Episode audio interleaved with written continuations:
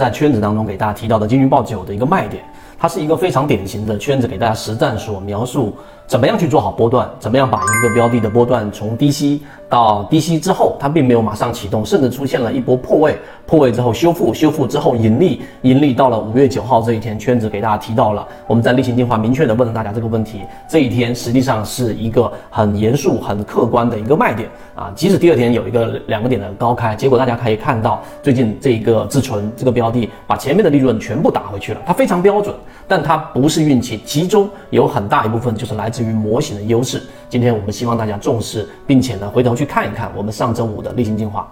第二点呢，我们来给大家讲做好波段到底怎么样做好波段。呃，各位有没有想过这个问题？波段当中，我们以前说会买的是徒弟，会卖的是师傅，好像做好波段，实际上呢，呃，就是在买卖点的问题上，其中它是有一个结构的。这个结构很多的散户交易者没有思考。那除了买卖点以外，它还有一个更底层的结构，就是大盘的环境。那大盘的环境里面，第二点我们给大家讲过了，灰色，没有资金，整个市场的整体趋势是向下的，又没有新增的增量资金支持，所以这种情况之下，如果你是一个波段交易者，你说我是价值投资者，我打算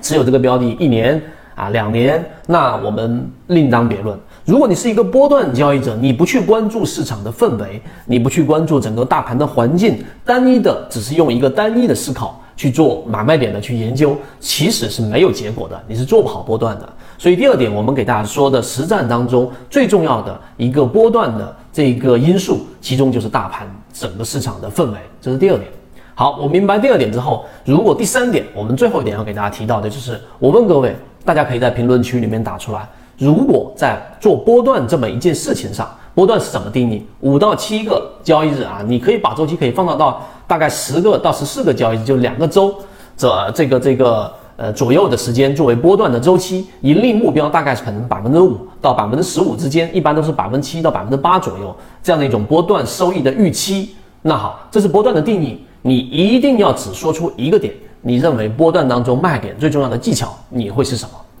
那有人会告诉给你什么什么卖点的这种盈利的。这个指标啊，有人会告诉给你某一条均线等等。那圈子告诉给大家，我们实战当中做波段最考虑的多的，包括我们自己在交易当中也都是这样，那就是对于波段的这个盈利筹码的一个理解，也就是说筹码的理解。记住是筹码的理解。首先，筹码的理解它不是一个能够百分之一百标准化的东西。所有的信号，例如我们开源在圈子当中给大家开源的这个超跌突破的里面的次上趋势。啊，这个趋势的压力，还有我们给大家说的顶分型，在缠论当中，我们把它做成可视化的信号，一看就知道哦，顶分型了。以外，这些都是可以给我们提供百分之七十到百分之八十的辅助，但它没有办法完全量化的原因，就是对于波段的筹码的这个理解。那对于我们说金鱼报久了，基于刚才我们上述的这理由以外，还有一个就是它已经面临了前面一次多次遇到的波峰，大家知道波峰所面临的这个压力。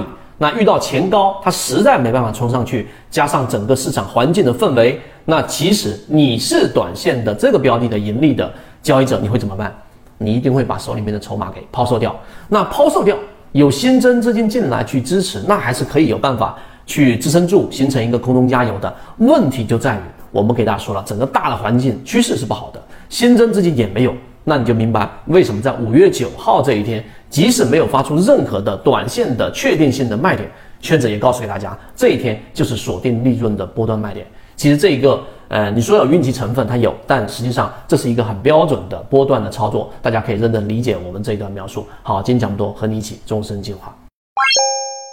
多实战干货和完整版视频学习，可以查看专栏简介，进入圈子系统学习，找到朋友圈。YKK 二五六，希望大家可以学以致用，不断提升自己的操作能力，拥有属于自己的一套交易模型，一起终身进化。